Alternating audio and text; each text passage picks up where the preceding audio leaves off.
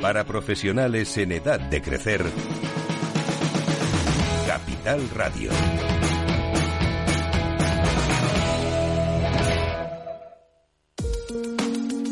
De forma no intencionada, los usuarios pueden abrir agujeros de seguridad al conectar su ordenador o smartphone a la red de su empresa, incluso cuando utilizan una VPN. Reducir la superficie de ataque con un modelo Zero Trust se ha convertido en una necesidad para las empresas. Descubra más en zscaler.es. ¿Nuevo invirtiendo en bolsa o ya eres todo un experto? Lo mejor en cualquier caso es hacerlo con XTB, tu broker. Compra acciones y ETFs de cualquier mercado y sin comisiones hasta 100.000 euros al mes. Accede además a la mejor formación en español. Entra en xtb.com, la inversión pensada para todos. A partir de 100.000 euros al mes, comisión del 0,2%, mínimo 10 euros. Invertir implica riesgos. Si quieres conocer mejor las empresas con las que trabajas, empieza por Informa. Compruébalo con tres informes gratis, el nuestro para que nos conozcas más y los dos que tú elijas para tu negocio. Solicítalos ya en Informa.es. Informa, líder en información empresarial. Acción, emoción, pasión. Deporte en estado puro todos los días en el balance de la mano de Paco Lloret. Entre las 8 y las ocho y media de la noche, el balance de los deportes en Capital Radio. Si te gusta el pádel, en Capital Radio tenemos tu espacio. Todos los martes a las 22 horas saltamos a la pista para contarte la actualidad del World Padel Tour, los torneos amateur, las novedades de las marcas y toda la actualidad relacionada con el segundo deporte más practicado de España. Esto es Padel, los martes a las 10 de la noche en Capital Radio.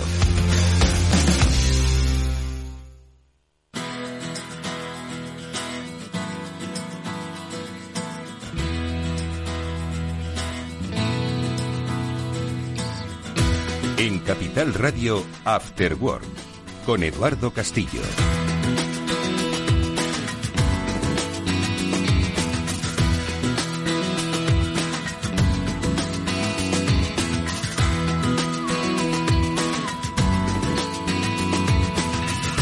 ¿Qué tal amigos? Muy buenas tardes, bienvenidos un día más a este Cyber After Work, es el programa de la ciberseguridad de Capital Radio que cada semana os quiere traer todas las eh, novedades relativas a lo que consideramos el desafío más importante de nuestro tiempo, que es la seguridad en los entornos digitales, de particulares, de empresas y de instituciones.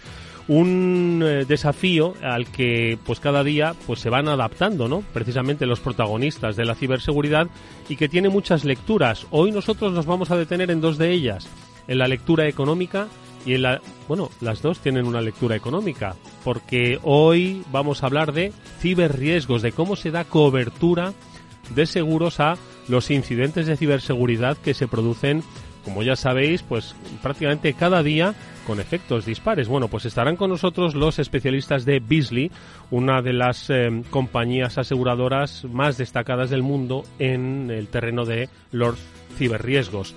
Con dos de sus eh, responsables aquí en España hablaremos en esta primera parte del programa. De ahí esa primera vía económica, la segunda, ¿qué está pasando en el mercado?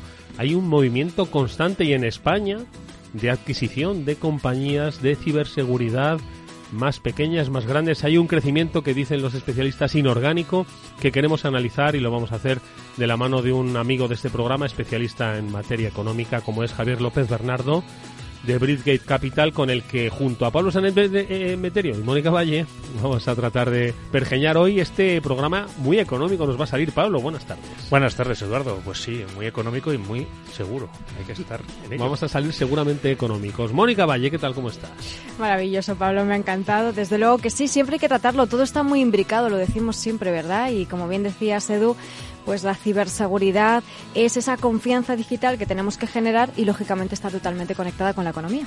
Bueno, pues eh, con Beasley en primer lugar y con Javier López Bernardo en segundo hablaremos de eso, de qué está pasando en el mundo de la ciberseguridad con esa lectura económica, lectura de coberturas. Vamos a, no obstante, a comentar un par de noticias. Antes, un consejo. En la era de la realidad virtual y el teletrabajo, las empresas utilizan cada vez más los servicios en la nube e Internet se convierte en una nueva red corporativa. Por eso, eh, la nube no siempre es un entorno a veces muy seguro. Zscaler, con su nuevo y radical modelo Zero Trust, asegura usuarios y cargas de trabajo tanto en aplicaciones públicas como privadas. Descubra más en zscaler.es.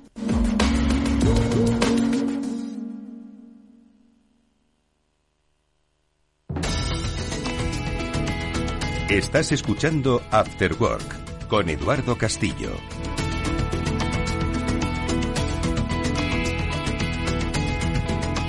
En fin, vamos con las noticias. Eh, hoy nos centramos en dos, que son un poco también las que nos van a dar pie, yo creo que a nuestra conversación con nuestros primeros invitados de Beasley. Em, empezamos por las compras. Podemos empezar por las compras. Eh, una de las compañías de referencia en España, conocida de este programa, eh, pues ha sido adquirida por otra compañía más grande que en realidad abarca muchos aspectos, pero que está reforzando su negocio en el área de ciberseguridad, Pablo. Así es, es el caso de Accenture, que ha adquirido la compañía Innotech, una conocida empresa de ciberseguridad española y de las quizá yo creo referente y de las que han pasado grandes eh, personas del sector de la ciberseguridad que son referentes, pues han trabajado para ella y han estado dando servicio de seguridad a muchas a muchas compañías del, del IBEX 35, continuarán ahora, pero de la mano de Accenture, una de las grandes, una de las Big Four y que viene a reforzar pues ese área de ciberseguridad que yo creo que cada día es más importante el tenerlo en cuenta en la parte de riesgos y en la parte de seguridad eh, para CEOs y para todas las administraciones. Sin duda, pues por dar algunos datos de esta adquisición, bueno, eh, Inotec se fundó en 2002, o sea que tiene ya más de 20 eh, años de experiencia, 500 profesionales expertos en ciberseguridad que se van a unir a los 20.000 empleados de Accenture Security, que es eh, la división de seguridad de Accenture en todo el mundo y se va a unir pues eh, a esta división que es eh, bueno una de las empresas líderes de servicios gestionados de seguridad que luego si queréis hablamos también de esta parte no de las empresas de seguridad que mm. son quizás las que más están teniendo movimiento en el mercado. Exactamente, un movimiento que responde a una necesidad de crecer sobre todo porque hay una expectativa de crecimiento, por desgracia, derivada de las amenazas que también van creciendo. Lo comentaremos luego con Javier López Bernardo. Y la otra, nos tenemos que ir a ¿Año nuevo de qué año? De 2020 era, si no me equivoco. Creo que sí. De 2020. 13, de diciembre, me quiere sonar por ahí más o menos, un poquito casi, antes de, casi. Bueno, al fin de año. Esperamos, casi, casi. Al final, el último. Se produjo uno de los episodios de ciberseguridad más importantes de, yo creo, de la historia reciente. Sí, además que demostraba lo importante que es este concepto que alguna vez hemos hablado de la cadena de suministro. Esa importancia de que todas las compañías que te proveen de tecnología o de servicios han de tener el mismo nivel de seguridad que tú mismo, porque en el momento en que no lo tengas, te pones en riesgo. Y eso es un poco una utopía ahora mismo, por así decirlo. Pero bueno, en este caso la noticia ha sido que eh, la Comisión de Bolsa de Valores de Estados Unidos ha demandado a, no a una compañía, sino a su CISO, que es el máximo responsable de seguridad de la información de la empresa de SolarWinds. ¿Por qué? Por ocultar información sobre el estado de la ciberseguridad o por vulnerabilidades, mejor dicho, de ciberseguridad durante el ciberataque, ese ciberataque masivo que, como bien dijiste, sufrieron en 2020. Se conoció el 13 de diciembre de 2020, pero sí que es verdad que se remonta bastante antes, a marzo por lo menos, y como bien decías, eh, era un, ataque a la cadena de suministro. ¿Qué pasó? Que comprometió a miles de empresas de todo el mundo, principalmente en Estados Unidos, también a agencias gubernamentales que utilizaban ese software de SolarWinds que estaba comprometido y que generó unas puertas traseras a través de las cuales los atacantes podían acceder, robar información, etcétera. Entonces ha supuesto eh, ese problema para agencias gubernamentales, empresas eh, del Fortune 500, etcétera, que eh, han decidido demandar. No se sabe todavía qué va a pasar. Desde luego que la, la compañía va, va a batallar por esto. Y bueno, pues va marcando un poquito esa línea en la que los responsables de seguridad tienen esa responsabilidad y no es el único caso el de SolarWinds, acordados también del de Uber y el de otros tantos CISOs, que hay que empezar a ponerlo en, en, esas personas que además lo tienen que ir trasladando hacia arriba, hacia los, perdón, hacia los sitios más ejecutivos, los consejos de administración, etcétera, donde hay que tener en cuenta que estas responsabilidades se pagan y, se pagan caro. Sin lugar a dudas. Bueno, pues eh, estas son dos noticias que nos hacen un poco entender cómo evolucionan ahora mismo eh, las circunstancias en las que se pueden producir los eh, ciberataques, los ciberincidentes y quienes están muy pendientes de qué es lo que ocurre, cómo evolucionan, cómo crecen, cómo eh, cambian, son los expertos en ciberriesgos. Hoy están con nosotros dos de ellos, de Beasley, les saludamos ya mismo.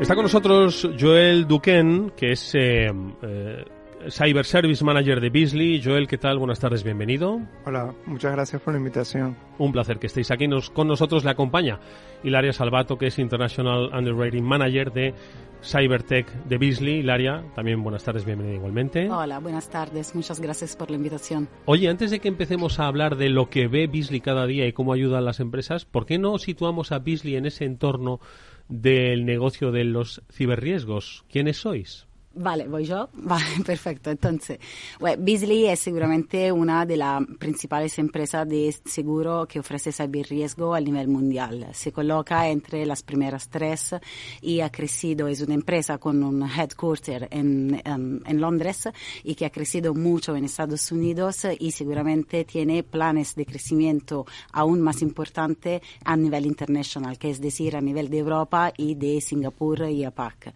Nosotros ofrecemos desde hace más de 20 años, yo diría, seguramente en Europa en más, desde hace más de 10 años ofrecemos un seguro de ciberriesgo, un seguro que es vuelto claramente a cubrir todos los riesgos que se han relacionado con el mundo tecnológico y aún más, y esto es lo que hace seguramente y que puede contar seguramente mejor mi, mi compañero Joel, aún más lo que hacemos es ofrecer un servicio de asesoramiento y de ayuda para nuestros asegurados a entender, para entender bien el riesgo que llevan dentro de su casa y dentro de su empresa.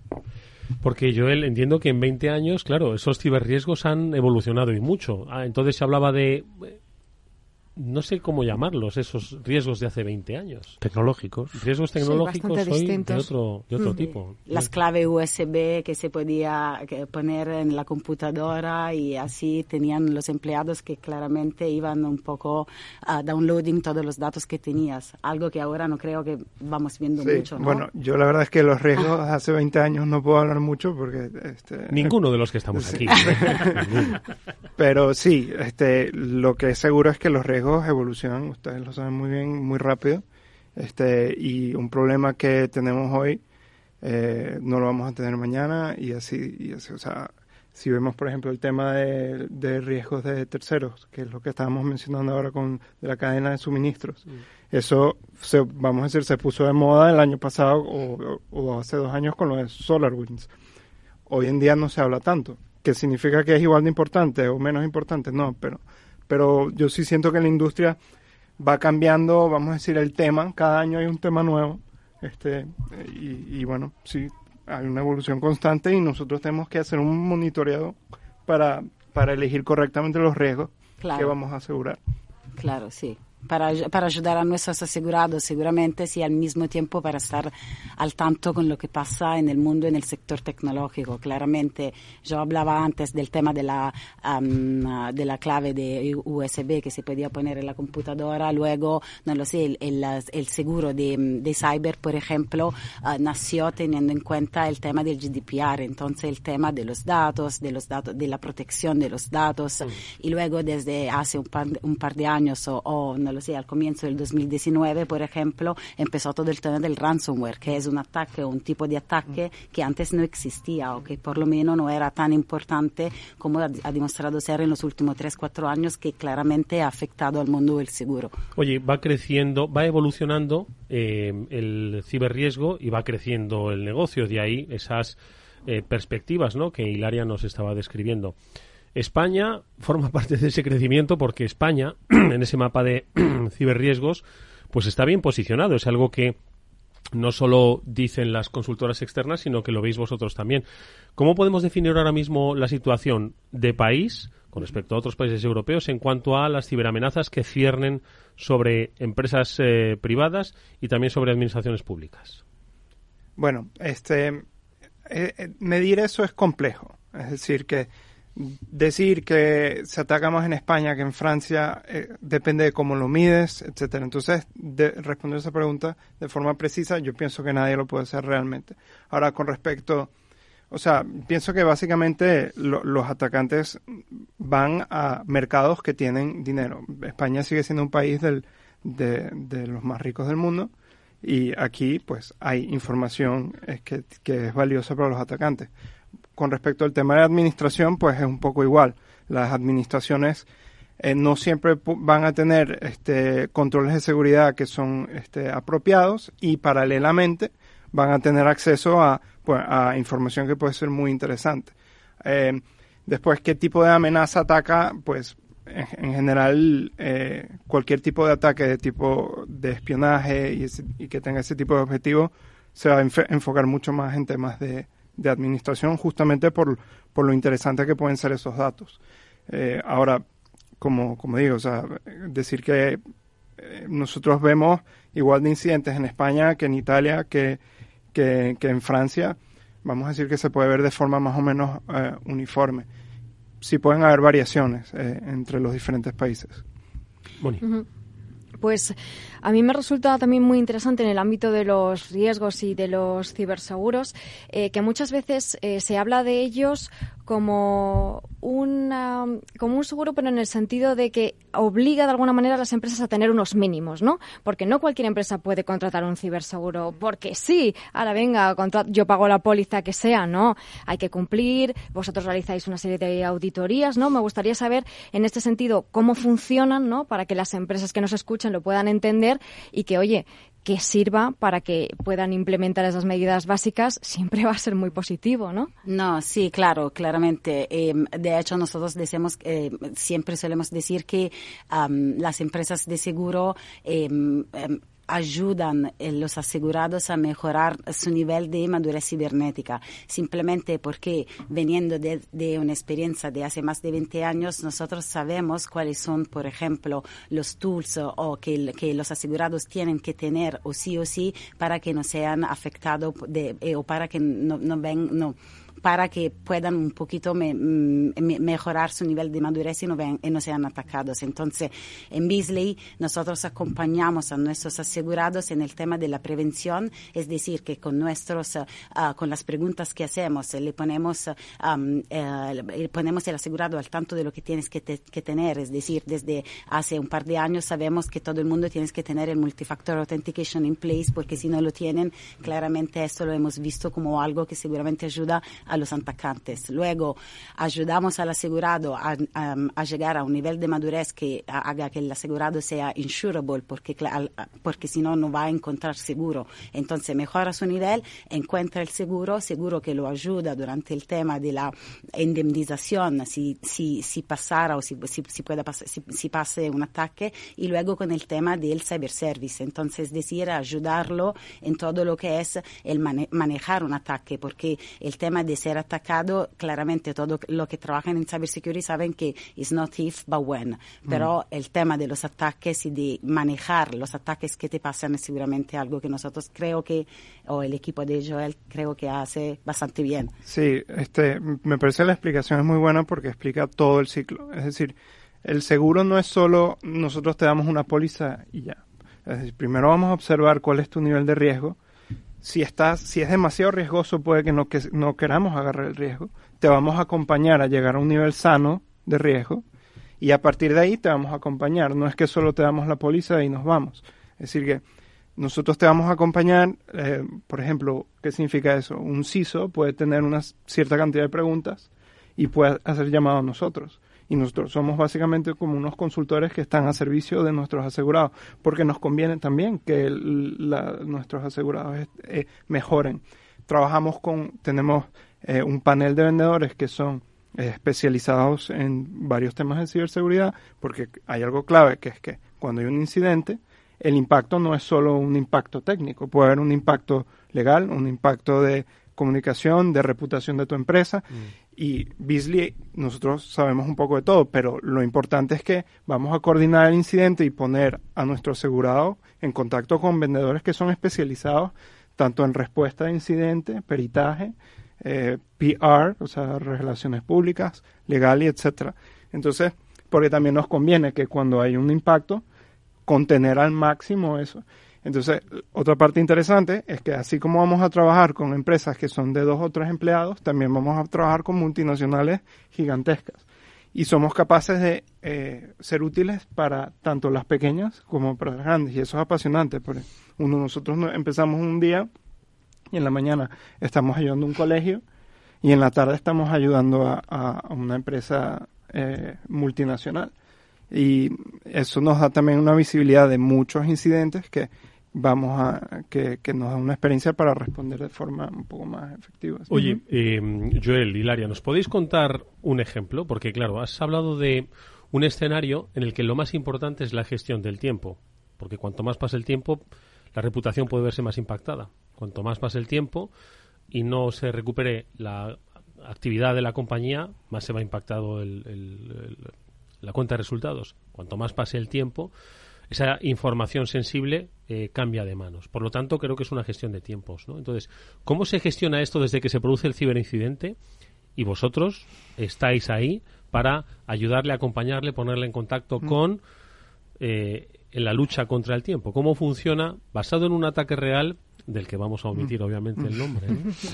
Eh, el, vamos a decir, el proceso es el siguiente. Cuando ocurre el ataque, Mm, eh, generalmente nos llega la información a nosotros, a Cyber Services, y vamos a hacer una llamada inicial lo antes posible para medir el impacto. Si se trata de un incidente que es grave, suele, suelen ser ransomware en nuestro caso, este, básicamente ahí inmediatamente vamos a hacer llamado a varios tipos de vendedores en función de la situación.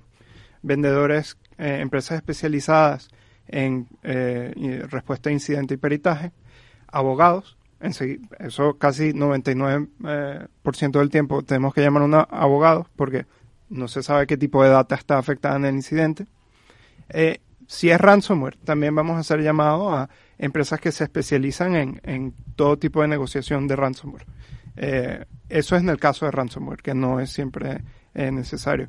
Ahora, con, con respecto a los ejemplos, yo no sé si tú tienes algún ejemplo interesante, sino es, eh, lo que pasa es que, claro, todo se vuelve en el día a día, al final todo termina siendo lo mismo, pero eh, yo diría que es, difícil explicarlo sin entrar en, en, detalles. Hay seguramente varios ejemplos, eh, eh de, de, siniestro de lo que ha ocurrido. Yo creo que mucho depende tantísimo del sector de la empresa que ha sido afectada.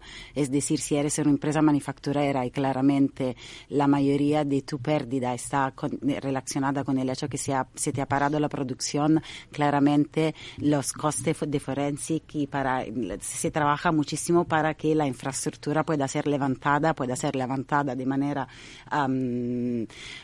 correcta y así la empresa pueda volver otra vez a, seguir produciendo y entonces con el tema de la business interruption. Si hay un tema claramente, no lo sé, que eres una empresa que maneja muchísimos datos, por ejemplo, claramente se trabaja seguramente con los forensic, con los forensic, pero se da mucho más un enfoque, yo diría, en el dark web para ver si estos datos han sido publicados, se trabaja mucho más con los abogados, por ejemplo, por el tema de la notificación. Entonces, seguramente siempre es un tema de trabajar contra el tiempo, pero mucho depende del el, siniestro se maneja, ah, mucho dependiendo del sector, tiene a, ver mucho que ver con el sector con el cual el asegurado está relacionado. Mm. Pablo. Mm. Yo voy a preguntarles un poco, porque entiendo que, por lo que, me comentan, tenéis un equipo de, informes o de especialistas que realizan informes eh, bastante a menudo y era un poco por preguntaros ¿Cuál creéis que es un poco el sector que más suele estar en el foco de los atacantes? Porque al final los atacantes siempre buscan dinero. Eh, bueno, los tres sectores que estamos observando en este momento que están siendo atacados, eh, todo lo que son servicios profesionales, eh, administración y ONGs. ¿Por qué esos son los sectores más atacados? Bueno, yo puedo especular. Diría que cuando se trata de servicios profesionales, pensemos, por ejemplo, eh, si, tú logras atacar una consultora, esa consultora va a tener data de vete tú a saber cuántos clientes. Em, entonces, cualquier empresa que sea un punto neurálgico, o sea, un, centro en el cual hay, SolarWinds es un buen ejemplo, aunque no sé si eso cuenta como servicio profesional, pero cualquier empresa que sea un punto central de información es un buen, es un buen target. Porque si lo, lo puedes o extorsionar a esa empresa o eh, utilizar esa empresa como plataforma para entrar a otros entornos. Em, con respecto a, la eh, administración eh, y las ONGs, pues pueden ser temas de lo interesante que pueden ser esas datas, o simplemente que hay industrias que son más maduras que otras en términos de controles de seguridad, y entonces los atacantes también buscan la facilidad y la efectividad, entonces ellos van hacia donde hacia donde es fácil eh, entrar, básicamente.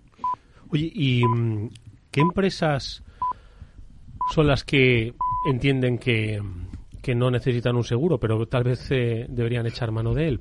Eh, porque al final nos hemos acostumbrado en nuestra relación con el, la, los seguros, ¿no? Pues en nuestra casa, en nuestra vida, en la salud, el de en fin, el coche, hay un montón ¿no? de coberturas. Y sin embargo, las empresas, que también tienen un área, ojo, ¿eh? de, de, cobertura de negocio, cuando les eh, habláis de los ciberriesgos, ¿qué os dicen? Eh, ¿hay, ¿Hay que hacer todavía mucha más educación en este, en este terreno? ¿Cómo lo veis? Sí, yo empiezo yo y luego si quieres sigues tú, ¿vale? yo sí, yo creo que sí. Yo creo que seguramente el tema de la educación y de la concienciación en el tema del saber riesgo es muy, muy importante y sigue siendo importante. Claramente habrá empresas que se colocan un poco más en el tramo de lo que nosotros llamamos large risk, que, que son empresas que, por ejemplo, como la de SolarWind o empresas que tienen filiales en Estados Unidos y que están un poquito más acostumbradas. Hay una misconception bastante grande en el tema del riesgo y del seguro, que es decir que las empresas, las pymes, por ejemplo, se piensan que son poco, son pequeñas, they are like, you know, too, too little to matter. Pero la verdad es que no es así, porque mm. especialmente con el tema de la cadena de suministro y los ataques a la cadena de suministro, los hackers lo que hacen es que lanzan muchas veces ataques a nivel como uh, generalizado, sin, con, sin, sin mirar si es un uh, advanced persistent threat, entonces si es un ataque que está bien mirado a una empresa. Y las empresas que no tienen uh, el nivel de madurez cibernético elevado, elevado y no tienen el seguro claramente, son que lo se llamarían los low hanging fruits, ¿no? Mm, sí, eh, estoy totalmente de acuerdo. Es decir, eh, el, el, punto clave que está explicando Hilaria es eh, los ataques no discriminados que se hacen de forma automatizada. Mm. Y eso es difícil de entender para una pyme que no tiene nada que ver con informática, que es que los atacantes escanean Internet y pueden atacar a, cientos de empresas al mismo tiempo. Mm. Y ahí, como lo explica ella, son las empresas que son más fáciles de atacar. Entonces, pienso que sí, la respuesta ahí, la pequeña empresa que piensa que porque es pequeña y no es visible no va a ser atacada, pero de momento que tú tienes una presencia en Internet, ya eso hace que de alguna manera puede ser este atacado. Pero les, eh, les tira para atrás también el precio, ¿es caro? ¿No es caro? ¿Un ciberriesgo? Yo diría que no, no es caro un ciberriesgo porque eh, si si, claramente el, el, asegurado lo tiene que, tiene que entender su riesgo. Es decir, si, eh, el, si te piensas que lo, los costes de uh, forensic para manejar un incidente o um, las pérdidas de beneficio, si, si por ejemplo eres una empresa manufacturera que no puede producir por una semana, puede llegar hasta a millones de millones de euros en, en tema de pérdida de beneficio. Entonces, el seguro no, no es caro y además es una forma complementar para protegerse y para ayudar a mejorar también un tema de risk management offering para el, mismo asegurado. Entonces yo diría que comparado con lo que puede ser, que con lo que pueden ser las consecuencias de un ataque, yo diría que el seguro no es caro. Venga, nos da tiempo a una pregunta más, Pablo. Yo, la verdad es que coincido mucho con, lo que decía tanto Hilaria como, como nuestro compañero Joel, que, las pequeñas no se dan cuenta realmente de estos ataques automatizados. Nosotros desde el servicio de Bapasec que tenemos automatizado para proteger las páginas web y la presencia en Internet de muchas compañías, vemos ataques de hace dos, tres años que de manera recurrente les están llegando y nosotros gracias al servicio les conseguimos parar. Entonces, pues bueno, es algo que es, eh, es algo que yo creo que no sé cómo vamos a tener que hacer, pero poco a poco tenemos que llegar a las, a las pequeñas compañías. ¿Cómo se puede hacer? Eh, pues yo creo que formación, escuchando nuestro programa. Aparte de escuchar nuestro programa, formación, formación, dejarse asesorar de los consultores expertos que, de Beasley. Y bueno, un poco también les quería preguntar cuál es la, la medida de seguridad técnica que quizás más ven en todas las compañías o, o cuál echan más de menos. Eh, bueno, eh, obviamente la autenticación multifactor, eh. Eh, las copias de seguridad, importantísimo. las copias de seguridad, cuando hay un ataque, el que, el que tiene las copias de seguridad bien protegidas, lo, agradece y lo agradecemos nosotros también. Eh, y después, bueno, eh, ya cuestiones un poco técnicas, pero que suelen ser las mismas. proteger bien el Active Directory. Lo típico de tus cuentas de privilegios, mmm, protégelas. Este, al final siempre son las mismas, siempre me imagino que ustedes en este programa ya han repetido esto de alguna manera u otra, han hablado de esto en alguno, pero siempre terminan siendo estos eh, eh, los mismos controles de siempre que faltan.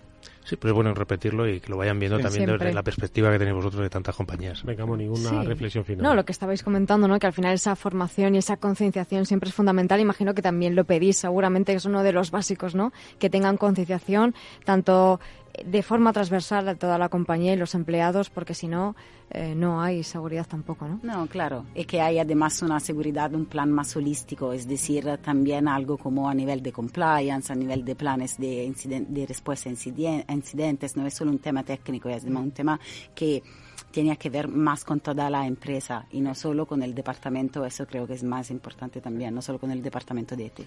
Absolutamente, son bueno, pues aspectos que los hemos identificado, pero que hay que seguir trabajando en ellos. Os deseamos nosotros toda la suerte del mundo en vuestro trabajo, el que desarrolláis desde Beasley, a Joel Duquén y a Hilaria Salvato, que hoy nos han acompañado dándonos a conocer cómo ellos están ahora permeando esta cultura de ciberseguridad a través de su producto aquí en España. Mucha suerte. Gracias, Hilaria. Muchas gracias. Gracias, muchas gracias a vosotros.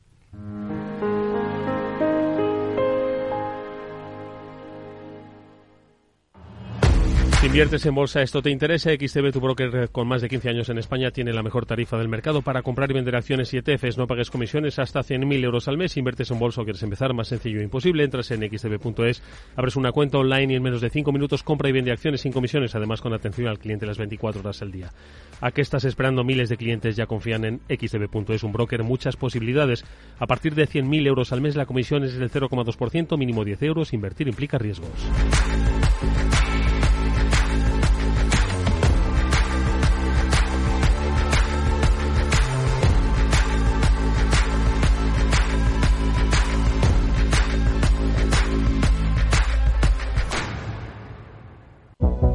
El 28 de octubre de 2021 hubo un acontecimiento que lo cambiaría todo. Metaverse. The metaverse. The metaverse. The metaverse. The metaverse. The metaverse.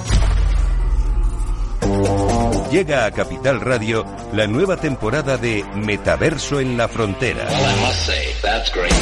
Los lunes de dos y media a 3 de la tarde navegamos por la actualidad tecnológica, Web 3, Metaverso, inteligencia artificial y mucho más.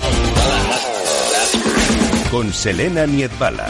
No te lo puedes perder, porque lo que pasa en el metaverso...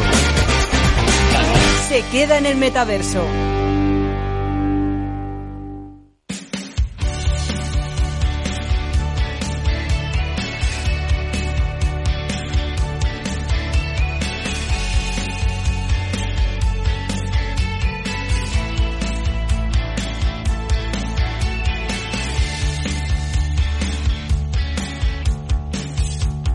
Espacio Seguro. Todo lo que debes saber para que tu día a día en Internet sea más seguro. De la mano de Panda Security. Bueno, pues hoy en nuestro espacio seguro de Panda, rápidamente vamos a hablar de un tema importante y un tema preocupante, que son los datos sobre ciberacoso. Es uno de los objetivos que va a tener el siguiente análisis del Observatorio de la Ciberseguridad de Panda Security, y es que el ciberacoso es uno de los eh, eh, quizás problemas eh, sociales derivados de la digitalización de nuestra vida que más difícil ahora mismo tiene, tiene solución. Al fin y al cabo se basa en la educación, se basa también en el, un uso adecuado de las tecnologías y por supuesto en temas relativos a la concienciación.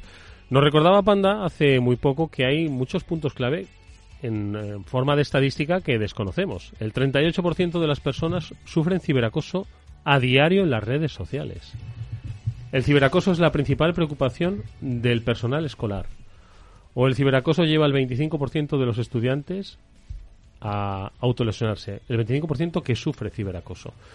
Por lo tanto, hay un eh, conjunto de estadísticas que comentaremos aquí, por supuesto, con la ayuda de los especialistas de Panda, que nos tienen que hacer eh, tomar conciencia sobre cuál es ahora mismo el estado de el impacto negativo de eh, el ciberacoso y sobre todo las, eh, las vías que hay, tecnológicas y culturales, para atajarlo. Mónica, breve comentario. Sí, desde luego, es un tema interesantísimo que, que Panda Security pone sobre la mesa con muchísima razón, porque siempre hemos eh, hablado del ciberacoso digital, el ciberacoso en línea, como un verdadero problema para, para todo tipo de, de usuarios, por supuesto, menores, mayores, porque siempre decimos que ese acoso al final se traduce en, en un problema de 24 horas al día, siete días a la semana y, todos los días del año, ¿no? Entonces eh, se produce una situación muy complicada para aquellos que lo sufren y desde luego estas estadísticas, estos datos que ponen sobre la mesa son muy interesantes para seguir trabajando sobre hecho, sobre ello y en la medida de lo posible pues evitarlo y prevenirlo siempre, ¿no? Desde luego, al final eh, hay que tratar eh, con los padres y con los centros de que este tipo de situaciones sean las menores posibles y que siempre, pues oye, si hay que alguna medida que haga que un caso no exista, es una medida bien puesta. Bueno, pues eh, como digo, este es el próximo objetivo que tiene el eh, observatorio, el primer observatorio de la ciberseguridad de eh, Panda Security, que ha analizado hasta hoy los diferentes aspectos de nuestra relación con las nuevas tecnologías. Estamos hablando de las redes sociales, de la influencia, estamos hablando de eh, la domótica, estamos hablando también de los menores y, por supuesto, del ciberacaso. Seguiremos hablando con los expertos de Panda sobre este tema preocupante, pero del que debemos todos participar. Venga, vamos con nuestro siguiente invitado, ya está aquí, Javier López Bernardo. Vamos a hablar de economía y ciberseguridad.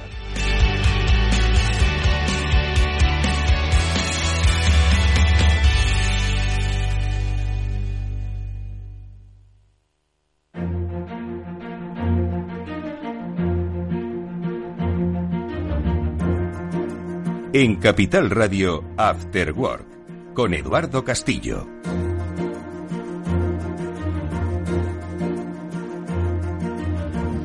Nos acompaña Javier López Bernardo, es un reconocido experto en finanzas, Brightgate eh, Capital y hoy como analista de empresas para entender dónde está el valor ahora mismo del mercado y dónde hay oportunidades de negocio. Hemos querido, eh, le hemos pedido el favor de que nos acompañe en este programa de ciberseguridad para entender qué está pasando. Arrancábamos al principio con la compra de eh, Innotech por parte de Accenture por la vía de la ciberseguridad, pero no es ni la primera ni será la última de las adquisiciones que se están produciendo en el sector. No sé si él ha oído algo, esos eh, rumores de mercado, pero bueno, siempre es un gusto poder hablar con él en este programa. Javier, ¿qué tal? Buenas tardes, bienvenido. ¿Qué tal, Eduardo? Pues, pues sí, yo venía a comentar otra adquisición Que se hizo las, que se hizo el mes pasado. Eh, yo creo que es de las más grandes de, de toda la historia de ciberseguridad, que fue la adquisición de Splunk por, por Cisco. Efectivamente, efectivamente. efectivamente, efectivamente. Muy buena. Sí. No, no, desde luego, es una de las de esas adquisiciones que fue, yo creo, un, un momento, un terremoto dentro del, del sector. Yo creo que el- la última vez que estuvo con nosotros Javi, le enseñamos un, un mapa de todas las empresas que había. Yo creo que se va acercando ese momento de consolidación, de ir adquiriendo y de ir haciendo más campeones. No sé cómo lo ve él. ¿Qué pasó? ¿Qué pasó? A ver, cuéntanos. Bueno, la, la adquisición ha sido. Venía a reflexionar un poco sobre las valoraciones en general de lo que estamos viviendo en el mundo de la ciberseguridad. Primero, una advertencia: no soy un experto del sector, conozco un par de empresas, pero no es, no es de los sectores. Pero eres un experto en saber cuando las empresas se mueven es por algo. Sí, entonces la adquisición fue cara. Eh, Cisco ha pagado 28.000 millones Wow. eh, por una empresa que, bueno, eh, Pablo y Mónica nos pueden contar un poco más los productos que tienen, pero no es extraordinariamente rentable. Recuerda, Eduardo, que todas las empresas de ciberseguridad son eh, ligeras en capital, es solo capital humano. Con lo cual, la mayoría de estas empresas, a poco que ganen dinero, son muy rentables porque tienen que poner poco dinero upfront y entonces les salen rendimientos sobre los fondos propios siempre muy elevados, ¿no? Si ves empresas como Checkpoint, Palo Alto, Fortinet, ¿no? Son empresas muy rentables. No es el caso de Splunk. De hecho, la valoración fue tan cara como eh, compraron a un PER de unas 40 veces. Es el ratio de precios-beneficios, que más o menos si tú le das la vuelta te dice cuál es la rentabilidad de ganancias, que es un 2,5%, que es bastante baja. La gente de Cisco pues habrá pensado dos cosas. O que Splunk va a crecer muchísimo, lo cual pues Pablo y Mónica te podrán contar más que yo, o que realmente pues hay algunas sinergias y que a, los, a la base de clientes que ya tiene Cisco le pueden vender los, los productos de Splunk, ¿no? Cisco es una empresa que a nivel bursátil en la última década lo ha hecho bastante discreto. eh, su comportamiento es muy discreto y siempre me da la sensación que sobrepagan por lo que compran, ¿no? Esa es mi visión desde mm, eh, como observador externo. En general, no, no solo en ciberseguridad, en todas las industrias las adquisiciones grandes casi nunca funcionan. Eh, eso es una de, uno de los mantras. Me puedes preguntar por, por qué será, pero eso es lo que es. pagar mucho dinero no, no, es, no, es la, no es la clave. Sobre todo en adquisiciones grandes. Eh, generalmente las adquisiciones pequeñitas son las que funcionan mejor, ¿no? Eh, a mí la, la, valoración me ha parecido elevada y me parece que en general todas las todas las empresas del sector siguen valoraciones muy elevadas, teniendo en cuenta que ahora ya tenemos tipos de interés al 5%, hay que tener mucho cuidado con que se descuentan esos flujos de caja futuros, que muchas de estas empresas son negocios cojonudos, no estamos hablando de si son buenas o malas o si va a haber más o menos demanda del producto, va a haber más demanda futuro segurísimo, por todas las cosas que habléis en este programa. Eh, la cuestión es si el mercado está sobrepagando por, por toda esa demanda futura o no. De todas formas, eh, permitidme una, una cuestión rápida, Javier. Hay quizás aquí dos lecturas. Una, si se está pagando muy caro por un negocio que se sabe va a crecer. Y dos, también la pregunta es ¿por qué se están ahora mismo precipitando las compras? ¿Por algo en especial o simplemente el mercado es así? Bueno, lo de Cisco con Splunk ha sido una excepción. Eh, en el resto de ciberseguridad no te puedo decir si ha habido muchas o pocas compras, ¿no? Pero en general este ha sido un mal año para las fusiones y las adquisiciones, para el M&A, ¿no? Ha habido muy pocas operaciones. Esta ha sido de las más grandes y de las más importantes, precisamente porque los costes de financiación están más elevados y la gente está un poco en eh, la actitud esa de esperar y ver, ¿no? A ver qué ocurre. Estas han sido las pocas que ha habido, ¿no? Y, la verdad es que los múltiplos en general en ciberseguridad, las empresas no se han vuelto más baratas este año. Eh, están siendo dos años en general duros para la bolsa, excepto para los siete grandes que todos conocemos, eh, pues Apple, Amazon y todas estas, y para algunas empresas tecnológicas, para el resto del mercado bursátil, están siendo dos años muy, muy duros. Pero en, general en estas compañías, yo entiendo que les seguirá también eso, probablemente el tema facturación. ¿Están creciendo todas las compañías de ciberseguridad o hay alguna que esté bajando el tema de facturación? Todas, todas crecen, pero, pero hay una gran diferencia en tasas de crecimiento. Por ejemplo, una empresa pues como Checkpoint, que es quizás eh, Checkpoint se dedica a todos los oyentes saben más que yo de ciberseguridad probablemente, pero bueno, se dedica a todo lo que son los firewalls, ¿no? Y fueron los creadores del firewall, de hecho, en la década de los 90 y, es una empresa que ha sido creciendo un 5, un 6, un 7% al año las ventas. De hecho, están cambiando modelo de suscripción, etcétera, ¿no? Pero estas tasas de crecimiento, que para cualquier otra industria serían elevadas, eh, son, son muy bajas, ¿no? O sea, las empresas cotizadas del mundo de ciberseguridad, pues Palo Alto, Fortinet, Setscaler, todas estas, están creciendo al 10, 20%, ¿no? Sí, es muy interesante. Eh, por comentar acerca de, de, Splunk, que lo estabais diciendo, ¿no? ¿A qué se dedica ¿Quién es eh, Splunk? esta compañía? Pues, eh, ¿Qué, qué, 28 mil millones vale? Claro, básicamente, sí, eh, un SIEM, ¿no? Básicamente lo que hacen es monitorizar, analizar Big Data, grandes cantidades de, de datos de la empresa, de aplicaciones, de sistema, etcétera, a través de una interfaz web.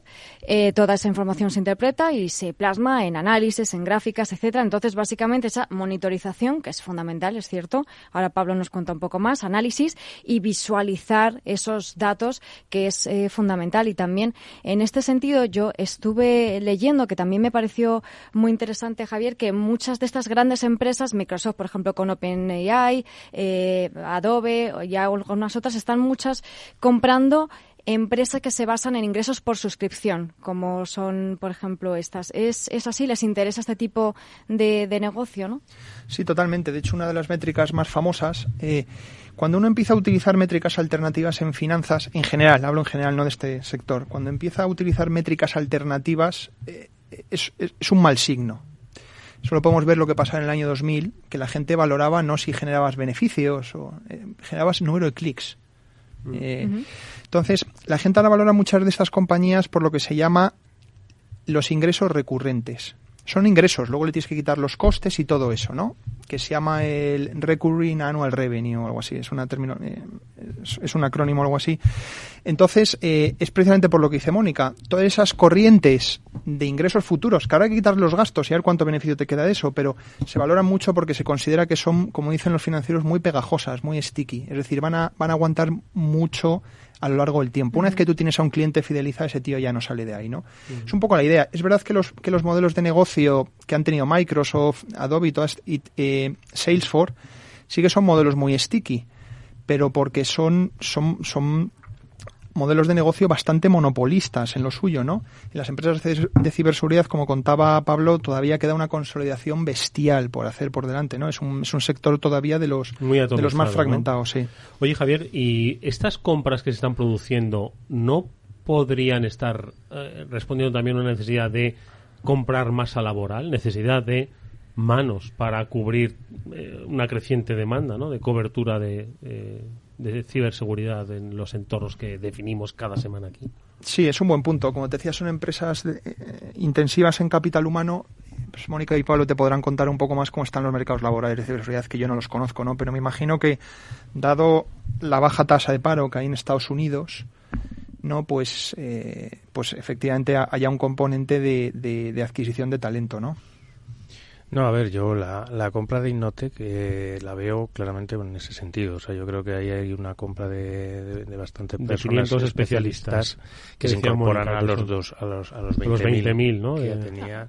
ya están formados, ya mm. cuentan con esas capacidades técnicas, ¿no? Exacto. Y a mí lo que pasa es que me llama la atención pues esa, esta de Splunk, la que hubo no hace relativamente tiempo de Mandian por parte de Google, todo este tipo de, de adquisiciones que está habiendo y me llama la atención, en este caso, por un lado, hay fabricantes, como es el caso de Cisco, que es un fabricante no solo de seguridad, sino también de, electrónica de red y de, este tipo de, tecnologías, comparada con las de las Big Four también, que están haciendo grandes inversiones, tanto Microsoft como Google están haciendo grandes inversiones en, en ciberseguridad, o las propias Accenture. Entonces veo como que hay tres, cuatro jugadores eh, o tres, cuatro perfiles de empresas que están centradas en ciberseguridad y no sé, bajo tu opinión, eh, ¿Cuál crees que es un poco el, perfil que debería tener una empresa de ciberseguridad? ¿Algo más especialista en el sector de seguridad?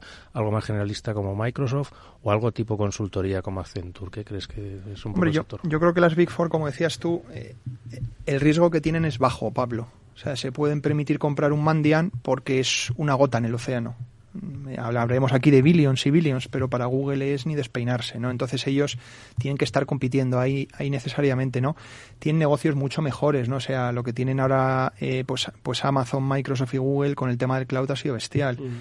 Es básicamente un nuevo sector que hace 10 años no existía y es, y es va a ser una utility. ¿De acuerdo? Es como tener electricidad a futuro, pero la ventaja es que de momento no está regulado te permite, es como si toda la, toda la electricidad del mundo lo llevas en tres compañías, ¿no? Entonces, claro, imagínate las capacidades de, retornos que eso te puede generar, ¿no? Entonces, para, en, mi modesta opinión, tampoco las conozco tan bien como para emitir juicios de valor muy tajantes, pero en mi, en mi opinión tienen, tienen la mano ganadora en, en, en, todo esto, ¿no? Yo creo que también hay, estaba habiendo bastante colaboración, ¿no? No ya solo entre empresas de ciberseguridad y los, y los grandes del cloud, sino entre otras empresas que es que, que sean anejas a, todo ese ecosistema, pues que son todos los desarrolladores de aplicaciones, pues eh, empresas como Snowflake, ¿no?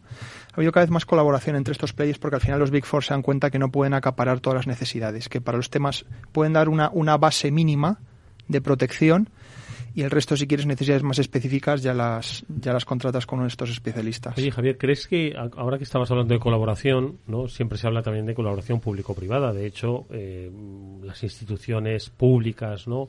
en la lucha contra la cibercriminalidad pues necesitan trabajar mano a mano, ¿no? y para eso hay un un desarrollo de, mm, pliegos y contrataciones un conjunto importante. Aparte de las ayudas europeas, ojo, que se van a dar y que se han dado en materia de ciberseguridad. ¿Crees que este también puede ser otro atractivo para, eh, no sé, el desarrollo del mercado, de esa consolidación de mercado de ciberseguridad, el hecho de trabajar necesariamente con la empresa pública, bueno, con las instituciones públicas?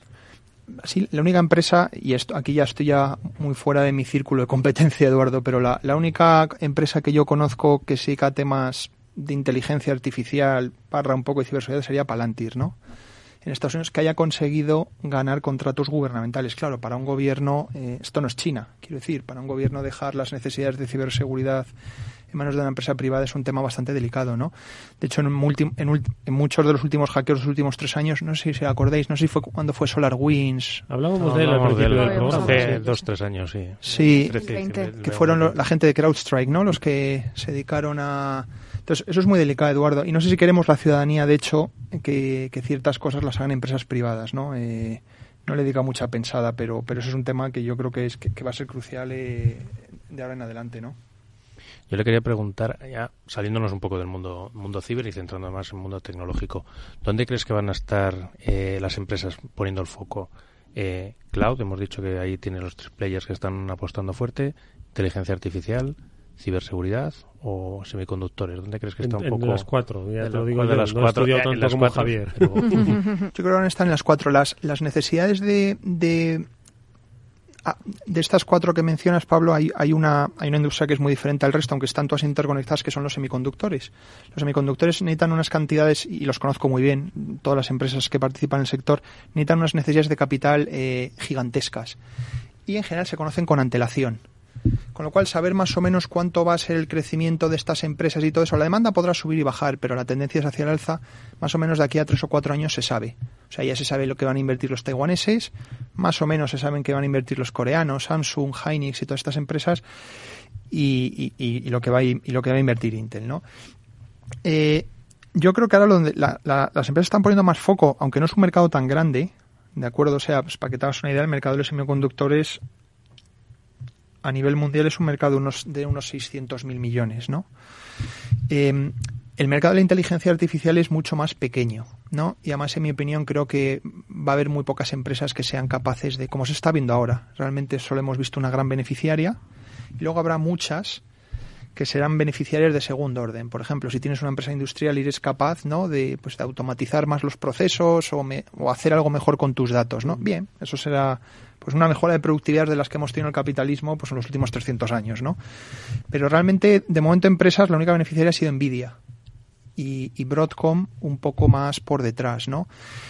No sé en el futuro lo que va a pasar. La verdad es que cuando las industrias están en entornos tan cambiantes eh, es imposible hacer ninguna predicción, ¿no? Yo creo que Nvidia va a seguir manteniendo su posición de liderazgo durante al menos los próximos cinco años, ¿no? Pero la competencia está siendo bestial porque la gente ya está viendo que, que hay muchísimo dinero en juego, ¿no? Y que es y que es casi una dinámica de winner take, o- takes all, ¿no? Muy diferente a ciberseguridad. Tú puesto una especialización y el mercado que se quede décadas sin fragmentar, ¿no? Yo creo que esto va a ser muy diferente y va a seguir una tónica más parecida a la a la industria de los semiconductores, en donde la concentración en cada una de las fases de la cadena de valor, el diseño de los chips, la arquitectura, el procesamiento, la memoria, e incluso el ensamblaje final, está muy, muy concentrado. Una, una última cosa rápida. Vamos a ver muchas más compras. No sé si de las del tamaño de Cisco y esos 28.000, pero vamos a ver más compras. Vamos a ver, porque además una cosa que no hemos comentado y que es interesante para la ciberseguridad también, Eduardo, es que todavía una, una gran parte de, de todo el ecosistema de la ciberseguridad es capital privado. Son empresas que no cotizan, muy típicas para el venture capital, ¿no?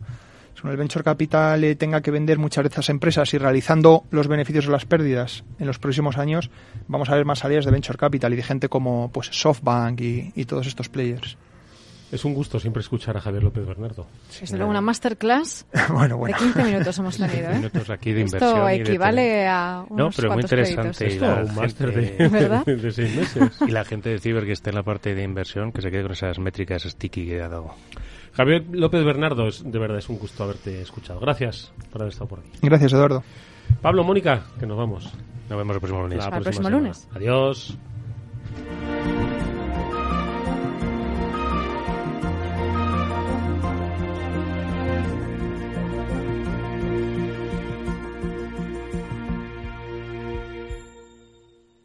Encuentra el hogar de tus sueños en Simed, Salón Inmobiliario del Mediterráneo. Imagina tu home office frente al mar y tu retiro junto al Mediterráneo. ¿Quieres comprar, alquilar, invertir?